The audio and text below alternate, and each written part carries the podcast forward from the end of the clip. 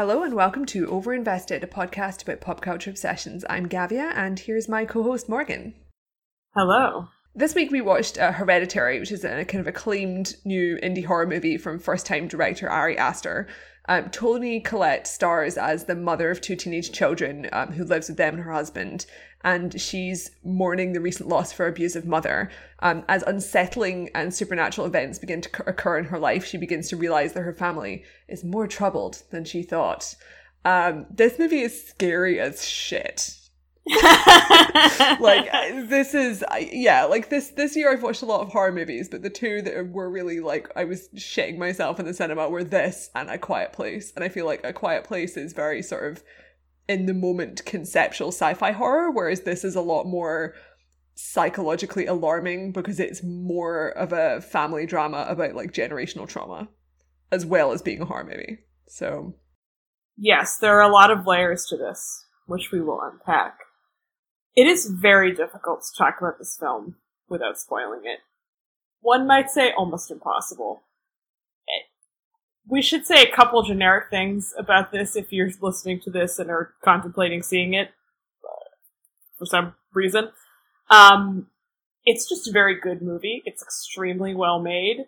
This is, as you said, a first time director. It's really incredible that this is a debut feature because it is a beautiful, beautiful movie and every shot is like incredibly carefully. It's it's crafted. very multi-sensory because yeah, you know, this like the acting is incredible, obviously, but like the editing, the way it uses the camera to make you feel claustrophobic, just like it's very beautiful, like Morgan said, and also the music is great. It's by Colin Stetson, who's this he's like this experimental saxophonist guy. He's great. Um, also, it's got like this auditory element, which is really simple and basic, but like so fucking effective, and you're like, I'm dying. so it's like there's just so much going on there, um, as well as it just being this really well written drama about a fucked up mum, which is there's an article that we should link to um in the show notes, but it's basically like that. It's like Toni Collette's zone you know like most Yes. women who like are middle-aged actors are like i really don't want to be stuck with mum roles and that may be because toni collette has taken all of the good mum roles because she just plays screwed up mums and has been doing so for 20 years and she's amazing at it and this is another one that is once again really good yes. We'll go all. We'll go into deeper detail about all of this, but this is just my sort of pitch to you.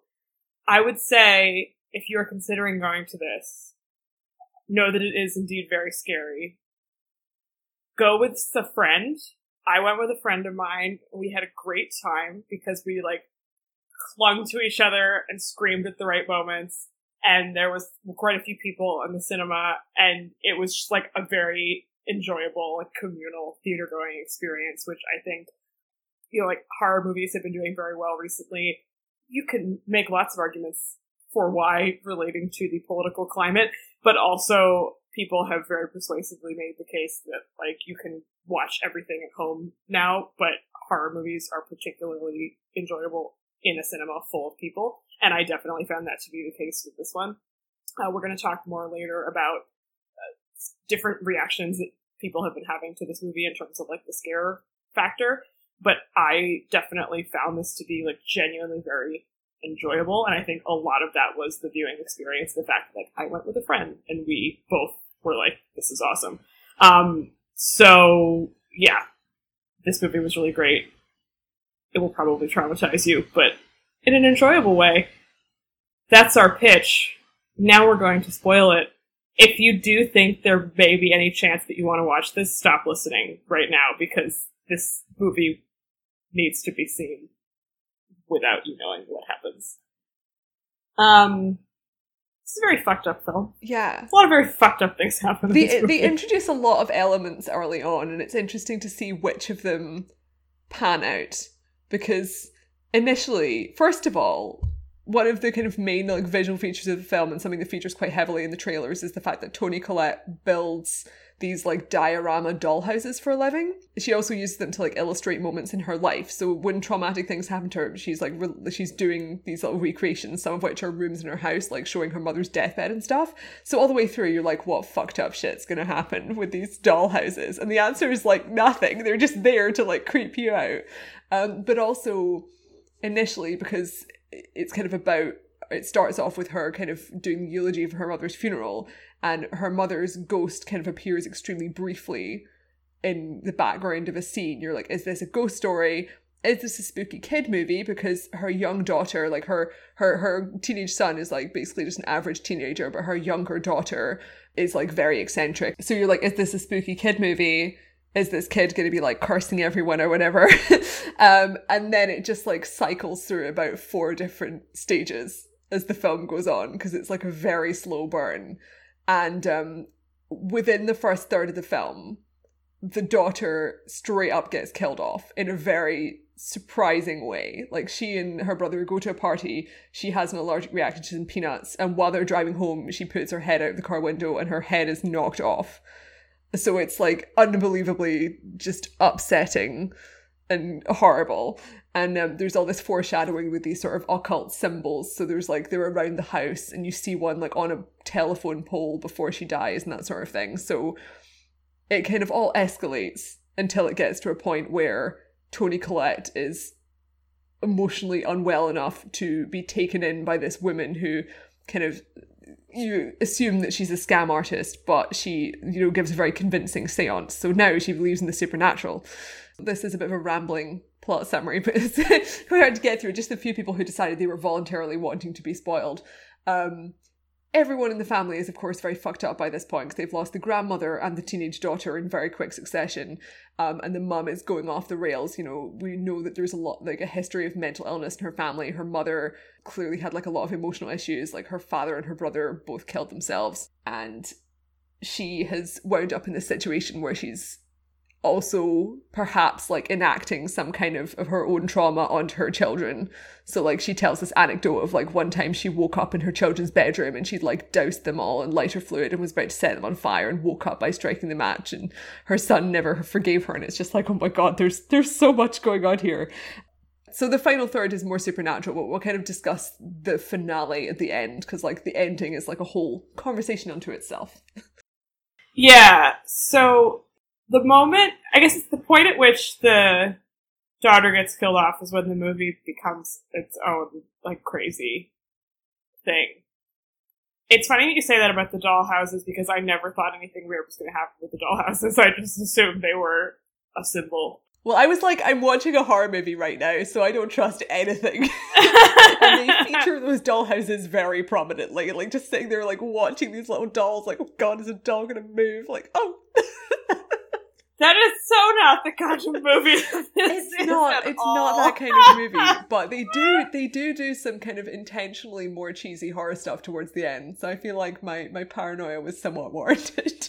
yes, but what I think is so smart about this film is that, with the exception of the big moment with uh, the daughter Charlie being killed, it's not a particularly action packed film until that last act, I would say, in a way that I found extremely effective. That scene is really upsetting.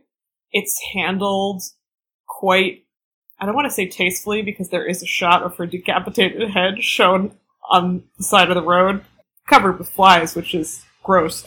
But apparently, I was listening to an interview uh, with the director, who's like, sounds like a, a pleasant young millennial man. It's very funny. And they shot a much more gruesome version of that scene that they then didn't use because they didn't need it. And I think that was right. Like when it happens, you don't actually really see it. Yeah, it's all done through the the son's perspective because like he's driving right. the car, he's really panicked, he's kind of high, and he you yeah. just see this, this really long reaction shot of him essentially kind of going into shock, but like he can't make himself look around, and you don't see exactly what happens, so you don't know exactly what happened, even though you do know, and it's just this horrible feeling of just dread and oh. Yeah, and that's much that's much more effective, I think, than showing like pulpy yeah. gore that they probably also had. But except for that scene, and then there are these sort of moments of supernatural or uncanny stuff, like the grandmother shows up in the corner of the room, right, and Toni Collette sees her and is sort of freaked out. Or, or the sound that shows up periodically, um, which is the, the daughter's sound of choice. and then sort of is haunting them. Not a lot happens exactly except the family dynamics, which are obviously completely fucked because the son has killed his sister and he already hates his mom and his mom already resents him because as she says to him in a dream she never wanted to have children anyway. And so it's this like just devolving situation of absolute just like fucked up nonsense. And there isn't like it feels like a horror movie but it's there's not a lot of horror movie stuff until that last third. And i found that incredibly effective because it felt creepy to me, but not massively scary until the end. But that creepiness then elevated the scariness because you knew something was coming. And so we were just sitting there and we're like, when's it gonna happen? It definitely like, has this slow burn dread, gonna- but I think it was like in terms of the actual story that's being told and definitely the performance we're getting from Toni Collette is straightforward like psychological drama, like really intense family drama stuff that's all about kind of relationships and her kind of internally just crumbling. But the way the film is shot and like all of the sound stuff is like pure indie horror. So I don't feel like it's one of these movies where it's like, oh, it's a cross genre thing. So if anyone like, there's always like people who try to describe, you know, sci-fi movies or horror movies. It's like, oh, actually, really, it's like a drama. And it's like, no. They're full on like possessed demon shit in this movie. Like, it's a horror. No, it clearly is a horror movie. Yeah. But it's it's very interestingly paced. yes, uh, the pacing is the the thing that's interesting about it. Um, and there are very few jump scares or that kind of stuff until the end. And because they're so sparingly deployed, I found them way more effective. And then the sort of stuff at the end is so just like fucked up that it totally like does your head in. Um, but it, again, it was interesting. Like, so I went and saw this movie with my best friend from college, um, who has a very kind of intense real life, real world job. And she was like, I would so much, like, I want to go see a horror movie. You are the only person who would, like, see a movie like this with me. And I had already been like, I'm going to go see this movie with Nora. Um, and she was like, I don't want to see any, like, real world drama. Like, I want to see something that's, like, going to be, you know, escapist, whatever. And we were both, you know, freaking out during this movie. Like, she kept pulling her hood up over her head as, like, a stress maneuver because she was so freaked out and we were like grabbing each other and having a great time. But when we both went out of the theater, like I had read all these reviews of people being like, "This movie destroyed my life. Like I'm permanently traumatized now," and I did not and do not feel that way at all. And she felt basically the same. Like we were both like, "Oh, that was really like freaky," but like we were texting about it the next day and didn't really. I I didn't find it super super scary. And then you, and then a work friend I have who is like seriously into horror movies, way more than I or even you are. She was like, "I am traumatized by this film," and I was like, "Oh, So I, I have see. a very specific response to this, right? Because like after I came out of the movie, I was like, I'm relieved that much in the same vein as A Quiet Place, this is a really terrifying movie that I don't think has you know, a deep seated concept that's going to really linger with me. Like, there's no part of it where I'm like, oh, that's really relatable kind of horror or something that I can kind of imagine. However, unfortunately, after a few days of artistic material germinating its little seeds in my brain, I have been gifted with a very specific intrusive thought that arrives bang on like 1 a.m. when everyone else in my house is asleep. Much like now, the lights are off. Unfortunately, both of our hallway lights are broken at the moment, so it's dark and scary. Um, but I'm gonna have to kind of talk a little bit about something that happens at the end. But essentially, at the end, there's like this mannequin that has the girl's head on top and is holding its arm up in this strange position that's sort of a little bit like you know like a papal blessing or something but also like a spasm. But it like mirrors this scene earlier in the film where the son has a seizure and he's holding his hand up in the same position. And the visual mirroring between those two bit like spasm hands is what stuck with me as some kind of whatever artistic juice was like you know in there stewing away. That fucked me up. So that thanks to imagery i've been affected by art. Morgan's just laughing at me hysterically on skype right now. I literally did not notice that there was a parallel between those two images, so you paid more attention to this movie than I did, and were consequently more emotionally yeah love, love it. me some artistic parallels that I am wow, that is not what I was expecting Yeah. you to say at all. I, yeah, I don't know. I'm sorry. yeah yeah, that's that's not something that had occurred to me or something that would frighten me. no Um. or most people but i should i should probably like maybe i should get send a little fan letter to the director just to let him know that i did notice what he did and it did work for some reason I think that he would appreciate that very much. I think that he would be really happy to know that he has traumatized you in this very specific way.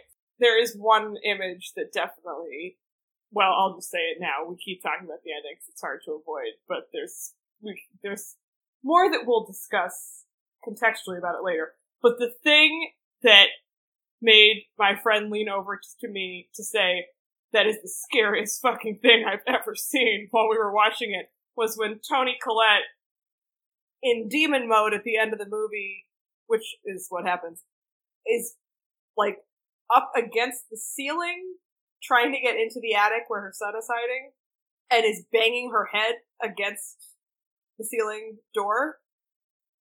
That was terrifying. you see for that was the thing that, like, when ooh, toni collette no. was in demon mode i was like this is the one part of the movie that is like a normal like american horror movie because like every fucking like demonic possession movie just has the same thing where someone does like the crab walk on the ceiling or whatever so i was like i'm glad we're back in familiar territory now so i was like that part wasn't scary but like for the final third of the film i did i was literally watching from like behind my hands for a lot of it like a like a cartoon person watching a horror movie i was watching with my feet up on the chair and my eyes behind my hands. There were significant portions of it in like the very final sequence where I was like, did not see it. And once we got to the final act, I was watching again, so I was like, thank God, I need my psychological catharsis. But yeah, let, let's rewind a little bit and talk more about Yeah. the the just general general things for a minute. I think, well, I we've we've been talking about Toni Collette, and I think I would like to just re-begin this podcast with more of an appreciation of her performance and her general presence in this film, which I found to be so unbelievably refreshing and totally fascinating. She is playing a character who is both very sympathetic because her whole life is falling apart and clearly her mother was like an abusive nightmare and all this crazy crazy shit is going on but who also behaves in ways that are basically indefensible towards her children um, there's a big confrontational scene at dinner where she like screams at her son in a way that is just It's awful. very It's bad. like, it's like Yeah. a relationship ending screaming match. Yes, I mean one hundred percent. And the whole she has this um therapist husband played humorously by Gabriel Byrne, who played a therapist on in treatment for a very long time, who's doing this very kind of like I am a calm He's a nice man thing. named Steve, and I was like, he. At first, I was like, how did he wind up in this marriage? And I was like, oh, he's nice. That's Yes. he's he's wound up in a relationship with this poor woman who is like just undefeatably fucked up by her upbringing and her her family curses. Um, I didn't even recognize it was Gabriel Byrne actually. And at the end, I was like, Oh. oh, goodness, I love me some Gabriel nice Byrne. man. Well, he's a nice nice man in this. Well, he's nice, but also sort of needs to be in charge, which is an interesting, interesting dynamic in the marriage because then she is sort of going off into this crazy place, and he, combined with the fact that he's not nuts and seems to be relatively well adjusted, but is kind of like a man. Has there's like the marital drama there, and then there's the drama with the children. Uh, leads to just this unbelievable dysfunction. But one of the things that I just kept thinking watching it, which is not really related to the plot, but is related to the general feeling of the movie, is that everyone in this film, including Toni Collette, looks like an actual human being. They have normal faces. Their skin moves in a normal way. And I had seen Ocean's 8 the week before, not even a week before, which you enjoyed much more than I did, Yeah. so much so that we did not podcast about it to avoid dissent. Yeah, because But- it's just fun. I don't want to argue with the fun movie. Yeah. um, but in that film, they are like airbrushed into oblivion. It's to a point where I could not stop yeah, thinking about it the watching it. CGI faces in that movie, I will agree, are unsettling. Yeah. And in this, like, I kept staring at Toni Collette's pores and just being like, oh, thank God, you can see her flesh. Like, this is so great. And Gabriel Byrne is a man, so he doesn't have to worry about that, obviously. And then the other adult actor who features prominently is the wonderful Ann Dowd, seen seen recently in uh, The Leftovers and The Handmaid's Tale. Just a tremendous actress. She plays this sort of creepy friend who gets her into the seance stuff. And then the teenagers also just like look like teenagers. And I just thought, so this is partially I'm noticing this. Be- I mean, I am noticing this because this is like my axe to grind. I really, really get aggravated about the the face stuff. But also, it was so reflective to me of like what the movie was trying to do, which was obviously it's a genre movie, as you say, like it's not trying to pretend like it's not a horror movie, and like they live in this ridiculous, beautiful house. It's like, it's like a palace. yeah, and the way it's through, you're like, why do they have so much money? And then at the end, you're like, oh, we know. um, but it also like in the important ways, which is all like the emotional stakes of the movie, which is reflected in the actors' faces, which are expressing things. It is so emotionally authentic, and that's what like takes you through the movie, even when it sort of gets more and more ridiculous. And I mean that in a positive way in the last third.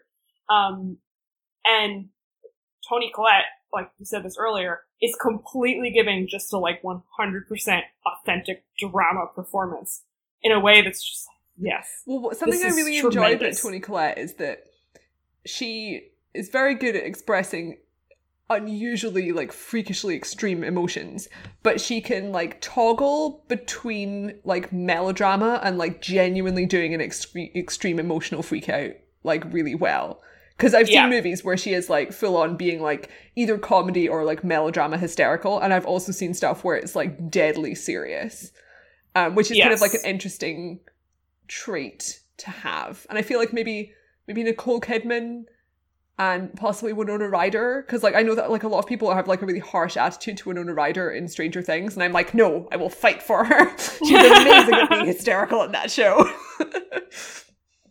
Yeah, I think I haven't seen Winona Ryder in enough things to. Um, well, none of us has because her career claim. was ruined by. I know. so it's it's very unfortunate. I do like her very much as an actress, though, and I I believe what you were saying about Stranger Things. If I haven't watched, but the Nicole Kidman comparison, I think, is really apt because she also can can do both those modes really well, and I think that that's true of Toni Collette also.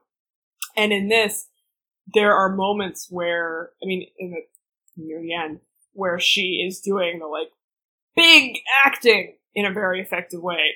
But for the most part, even when she's doing these sort of big shouty scenes, it doesn't feel like she's not behaving like a person.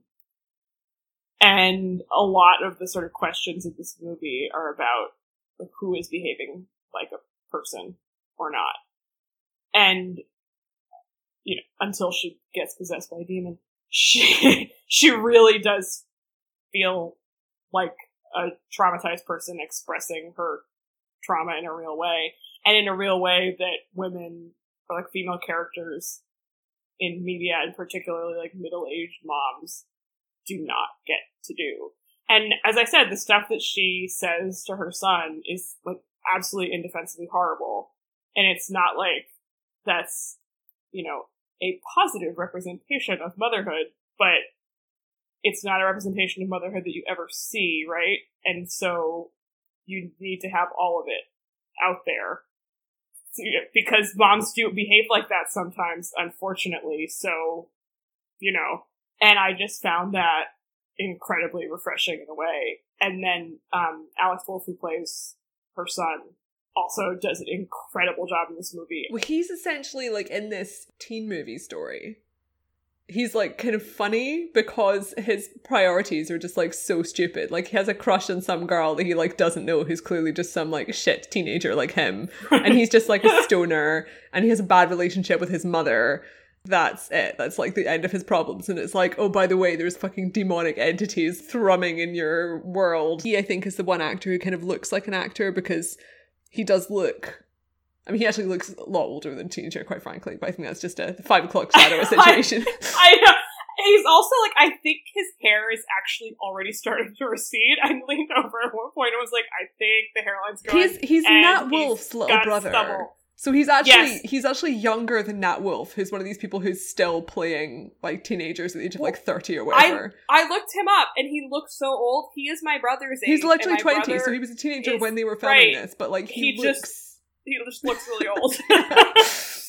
but yeah, he definitely is the most sort of actually looking, but he gets so progressively yeah and his just his terrorized just really, really just feels so bad for him. It's like you don't you don't deserve any of this nonsense. This is the thing is that like he is such a fuck up that he goes to a party, gets drunk, lets his little sister eat cake with nuts in it when she has a deadly nut allergy, and then speeds down the road and like obviously not intentionally, but still this is his fault. Like kills her, and by not that long after in the movie, you're just like, this poor child does not deserve this. Also, like, there's like, that's a there's real no, there's the no film. like therapy for him, and there's no inquest. And you're like, why is there no therapy and no inquest? And at the end, when you're like, oh, I guess that's why they're rich. You're like, oh, I guess that's why there is no therapy. the fucking dude. Well, his dad is a therapist. I mean, the one totally implausible thing about this movie is that he is just like allowed to continue walking free. Like that's just not. Mm. He would be in jail or like juvie or whatever. The friend I went with is a lawyer, and she was just like, "No, no, like that's not plausible at all." But you have to just accept it and roll with it to get to the rest of the movie. And I was willing to make that sacrifice because you need. I mean, the whole point is the the family drama that follows, and it's fine. And obviously, I mean, it's not like he was setting out to murder his sister. Um, he's very traumatized by it. So even if all this stuff didn't happen, it would still be sad for him. But he just, you know, there's there's some culpability there. Well, they're very rich. uh, well, no, I meant like emotionally. oh yeah, no, of course. You're Like, watching, like, like, uh, yeah, his life is ruined already. yeah, and you initially like the scene where it happens, and you, there's a long shot on his face that's again just like incredible performance. And when he realizes what's going on, and like you feel bad for him, but also it's kind of just this moment of like, oh man, you just fucked up and you fucked up. And by the end, it's just like you, he is just a victim. Like this is just so awful. The whole thing is a nightmare. Um, which I think is, a, it reminded me a little bit of like when you're watching a TV show and they introduce a character at the beginning who's just like really terrible and superficial and you don't like them, and then by a couple seasons in, it's like your favorite character. it's like, oh, actually, this person is really deep. Poor Alex Wolff It's really not a great time for anyone, though. Nobody comes out of it looking great uh, or with Alive. a great outcome. yeah, no. Ann Dowd is really the only person who's like, yeah, this worked out great for me. I love that because it was like um also her role was very much like within the concept of this film being just like an emotional drama for the first for like the parts where it's not supernatural because it's this very kind of clean cut depiction of Toni Collette goes to this grief sharing group like people who've lost family members and want to talk about it. And this woman is this absolutely classic like slightly eccentric older woman who at first is just like really friendly and helpful and then like isolates her from the group so she's now her her like new grief friend brings her around to the house and just steamrollers her into doing a seance which works instantaneously so she's contacting her dead grandson who writes stuff on a chalkboard and i was like this is immediately very suspicious because that is not the handwriting of like a dead seven year old, you know. I was like, this is very is this is this bad or is it intentionally suspicious? And it's oh, oh it's intentionally suspicious. But she is, of course, it turns out, a malevolent figure rather than just merely a an eccentric new buddy. Yeah, and and Dowd doesn't play doesn't play eccentric nice ladies at support groups. She plays malevolent ladies in a very a very satisfying way. She was great. I mean, there's just the whole film is basically about relationships between women and relationships that like center on women. Yes. Well, it's interesting, right? Because I think the most compelling relationship as depicted in the film is the one between Toni Collette and Alex Wolff. Yeah. Who's her son, obviously. But all of this sort of background stuff is about Toni Collette and her mom, and then the sort of other trauma that's driving it is obviously like Toni Collette and her daughter who's just died. And there's the scene at the beginning where after the grandmother slash mother to Toni Collette has died, which is right at the beginning of the movie, you know, they all come back home and it's clear that Toni Collette and Gabriel Byrne are both kind of like, well, we're not that sad about this. And then Alex Wolff also is like, yeah, you know, that's, that's really okay, actually. like, she's dead. This is like crazy old lady. Um, and, uh, the daughter is the only one who actually is like upset about this, but she's not crying because she doesn't cry. And Toni Collette is trying to sort of comfort her in a very kind of, it's, it's very good mom parenting. But it's also quite probing. Well, yeah, but that's because Yeah. she's got this like quite young daughter who isn't like talking to her about this like this grief and is being quite unresponsive and she's trying to get something out of her and um it doesn't really work and then the daughter dies like very shortly thereafter and so all this stuff is kind of what's haunting the movie in a really interesting way. But then the sort of central thing of what you're seeing is with the son. Um, and then meanwhile, Gabriel Byrne is just kind of bumming around, like acting impotent, which I found quite, quite funny. And like keeping pertinent pieces of information from Toni Collette about stuff that's going on at like the grave site and, and eventually trying to tell her that she's uh, crazy for thinking supernatural things are real. And then he gets killed because of those things. And that's what you get for not believing your wife. Although, in fairness, it's like, yeah, it's like, well, your wife says that she's contacting her dead relatives from beyond the grave, but she's also very cle- clearly having a nervous breakdown and has a history of potential schizophrenia in the family. So, yeah. well, yes, but the way he, he deals, deals with it, I feel, Is is slightly, slightly condescending. Yeah. But yeah, the, the gender dynamics of this movie in general are quite fascinating, which, which all sort of comes out at the end. And as many people continually point out, horror is a very good genre for women. Yes. It's funny, I was talking to my friend at work who is such a horror person. I was saying, like, for most of my life, I was always like, well, I don't like horror movies. I'm not interested in them. Um, and in the past, say, year, I have watched quite a few horror movies, and I was like, I wonder why that might be. Like, what has happened in the world that would make me all of a sudden much more amenable to horror films? Uh, what could it be? Who could say? I have no idea. And I think part of it is that, like, a lot of what gets uh, marketed in terms of, like, mainstream horror stuff especially when I was like a teenager and forming my tastes, is slasher movies, which I still have absolutely no interest in and Yeah. do not care for, right? Yeah. Um, and more sophisticated horror stuff still does well and is having quite a moment right now, but isn't what you're necessarily seeing if you're not as in the know. Um, but also I think I just don't get that scared by things as we were discussing. Like this movie did not scare me that much and has clearly traumatized everyone else. So I have nerves of steel. But also it is like very cathartic to have certain things expressed that other genres don't touch. Like even the sort of bad mom thing is a horror obviously like a horror movie trope that you know other genres tend to be averse to dealing with. Or if they do, it will often be in a way that's like tacky or crass or just like offensive. And I didn't find that to be the case with this film at all. I thought it was handled in a very intelligent way. Like as I said, even though Toni Collette's character is, you know, not a very good parent, it's not like she's depicted as like the bad guy of the movie. Almost like how virtually every dad in every serious drama is a shitheel, but we're meant to sympathize with them. yes, exactly. Uh, and the women have to have to find their places somewhere else, and that is in movies like this. Which I mean, this is one of the best movies of the year, so I'm not about to complain. Yeah. But it is a bit like, hmm. Um, but let's talk about the ending because there's a lot of gender stuff there, which is really fascinating. Let us.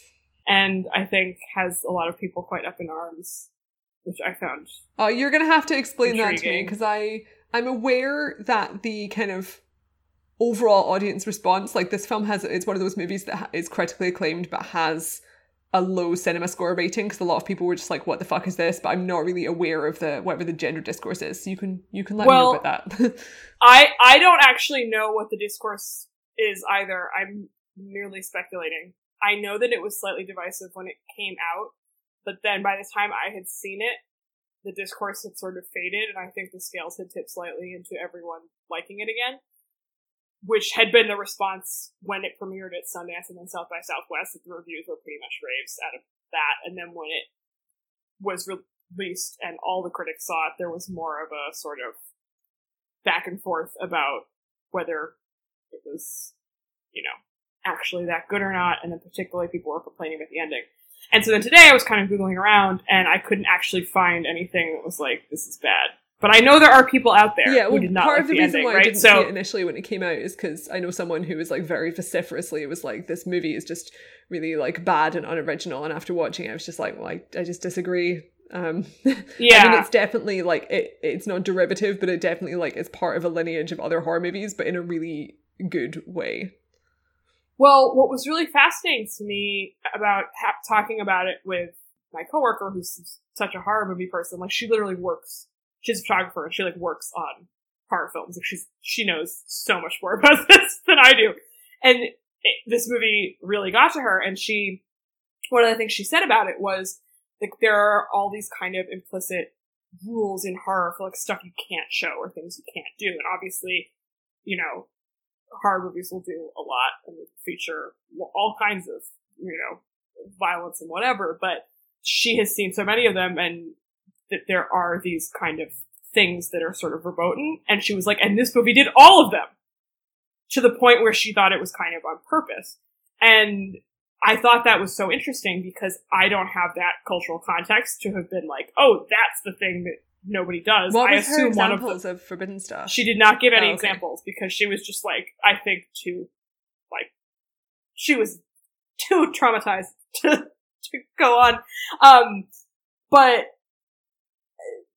sorry to my coworker if she's listening to this. She's an emotionally hardy and wonderful person, but she definitely was like very worked up about this movie. But I assume one of them is like murdering a child by decapitating her, right? Like stuff like that that strikes me as like, you know. Um and then various things in the, about the end too, I would imagine. I mean, there's some like crazy Oh man, crazy I love shit. the end.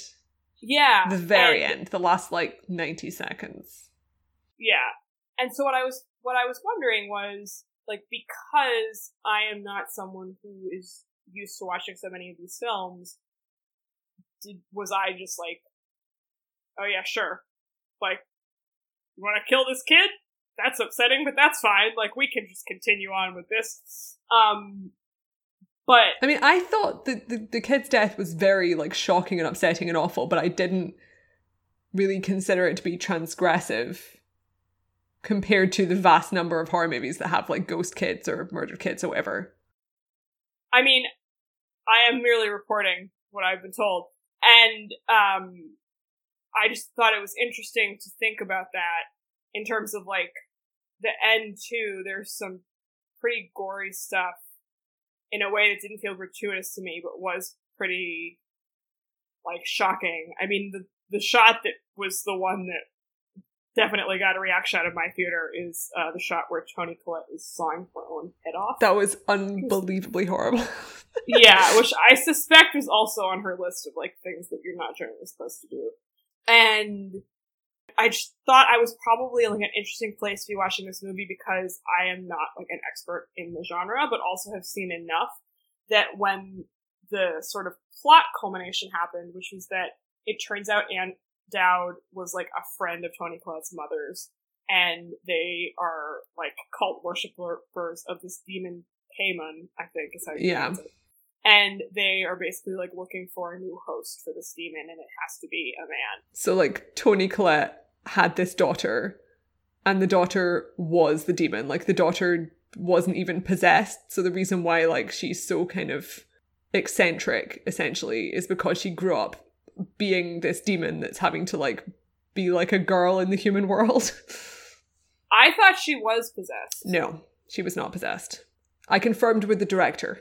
Okay. then I read things. They various people misinterpreted Yeah. that, which is interesting. Um, but like, there's a whole thing about Toni Collette's brother having killed himself Yeah. because he was schizophrenic, and saying like the mom was trying to put people inside of him, and this then is explained at the end as they were trying to like put demon inside of him. And so the Charlie, the younger daughter, is not a suitable vehicle for this demon because she's a girl. And so he, the demon, has to be moved to the son. And the movie then basically is like a series of just like torments for this teenage boy to get him to the point where he will kill himself so that the demon can inhabit his body. And it all ends with this like coronation scene with these like crazy old ladies. There's know. there's Maybe there's men as well, but it's like there's yeah, I was gonna say are there men too, but it just feels like a Well, no, no, I feels like it was a a nice old 50 50 because it was like very Yeah. clearly not just like here's some old witches. It was like yeah. here's just some affluent middle aged people.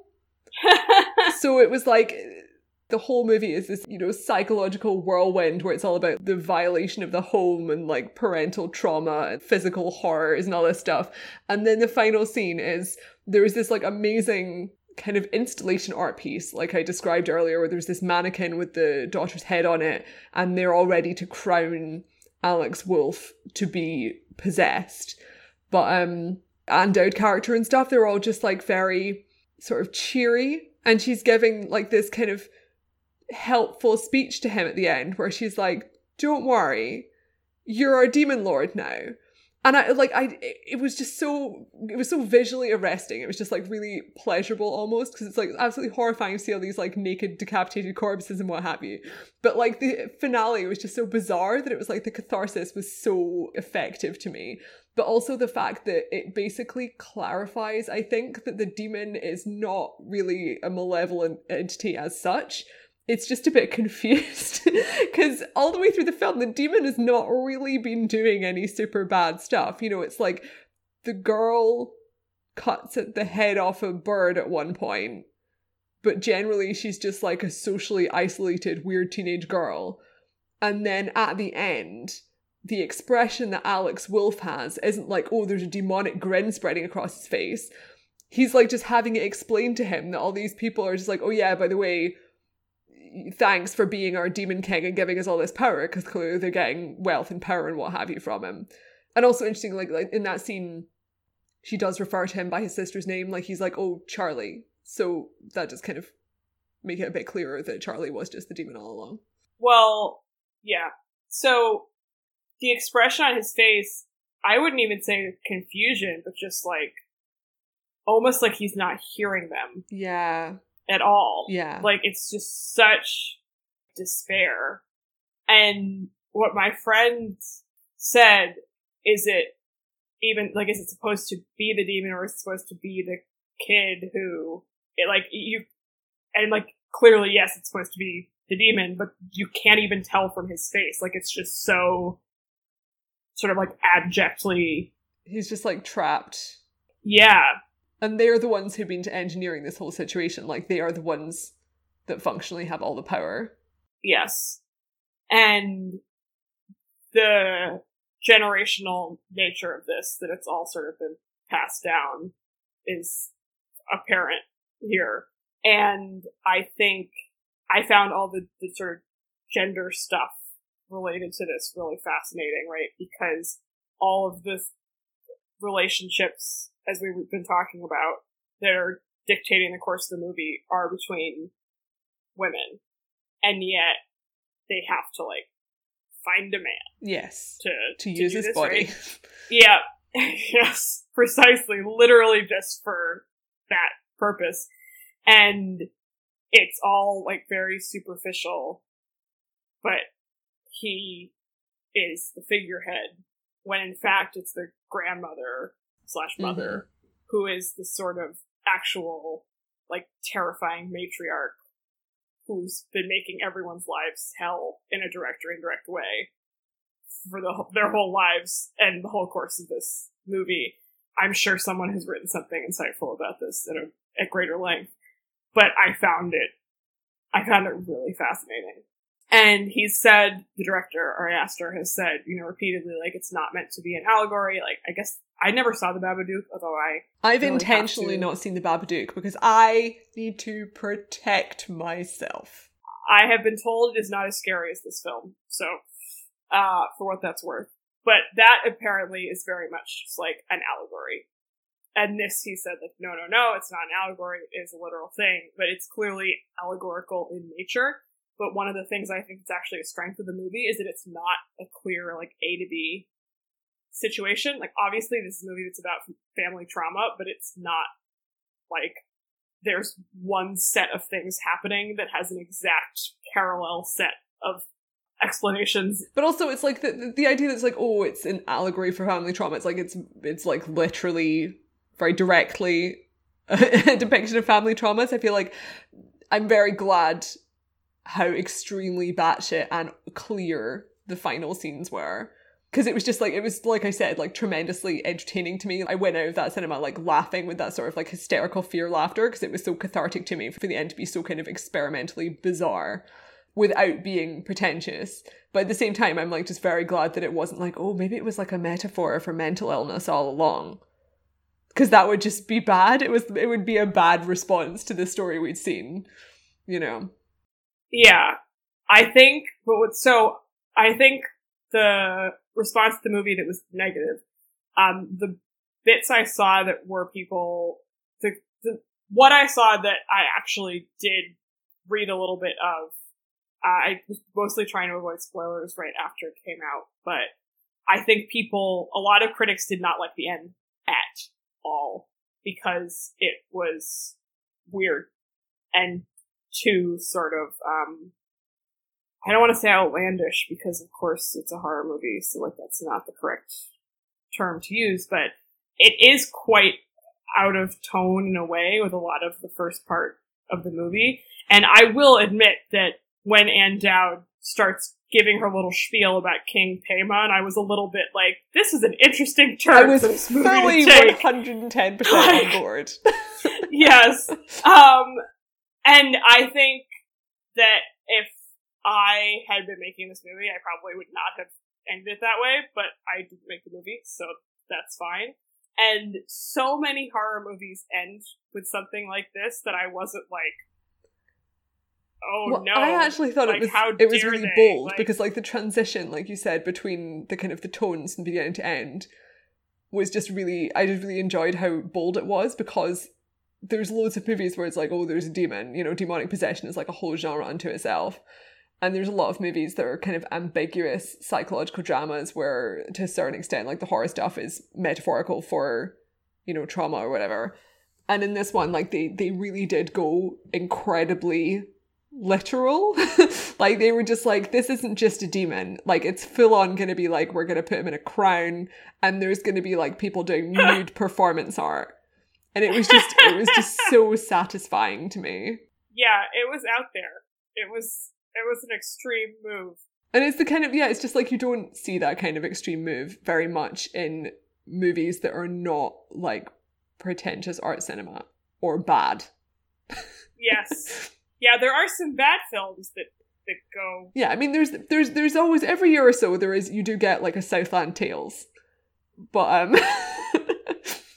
yeah, but I think that a lot of the the sort of negative response had to do with that, and then I think there were probably people who just thought that the content was in general extreme. Yeah. I mean, it's very much a taste thing because there are some movies where if someone is like, that movie's trash, I'm just like, well, you have the wrong opinion. Whereas in this, I'm kind of like, well, this movie is definitely going to provoke an extreme response.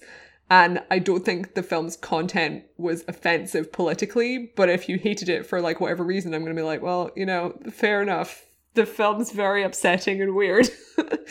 yeah. I mean, I definitely agree about it not being offensive. It clearly is not going to be to everyone's taste. Like I mentioned to my dad that I had seen it and really liked it. He was like, "Oh, we decided already. We will definitely never be seeing that movie." And I was like, "That's fair." I recommend it to my dad, who sees like every movie. So I'm, I'm, I'll be interested to hear back if he decides to do that or not. Yes, yeah. Neither of my parents were the sort of person who would see this, which I think also like that's part of the reason why I didn't see horror movies for so long was that it was just not a thing in my house at all growing up. I mean, yeah, same. Movies with real humans were not for some time. We watched only Disney films for a long, long time. So the horror stuff was not really on the docket. Uh, but I have now, now come to really appreciate them. It's a nice escape from the other kinds of horrors going on. Just sees Toni Collette do some screaming and some swooping in from the corner of the ceiling. Really satisfying to me. It is a very, very kind of effective pressure cooker steam release. Yes. Um, do you have anything else you want to say? Um, that's about it.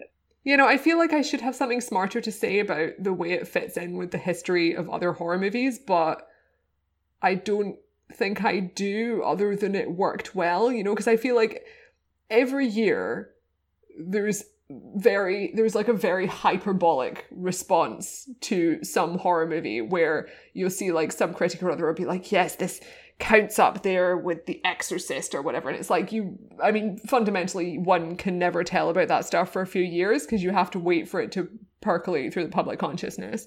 But um kind of in the in the kind of couple of weeks since i saw hereditary i watched the exorcist and the omen for the first time and also the witch in quite quick succession.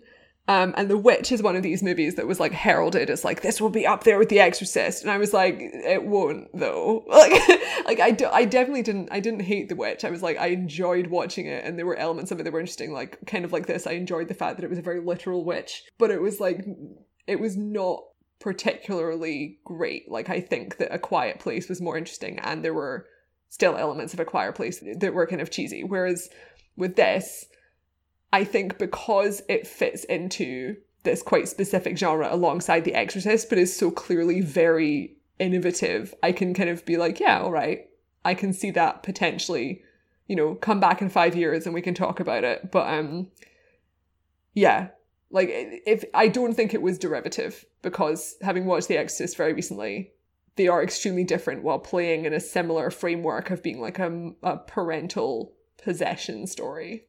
Yeah, I gotta see that at some point. I'll I'll catch up soon. I do think this one's gonna have quite a long shelf life.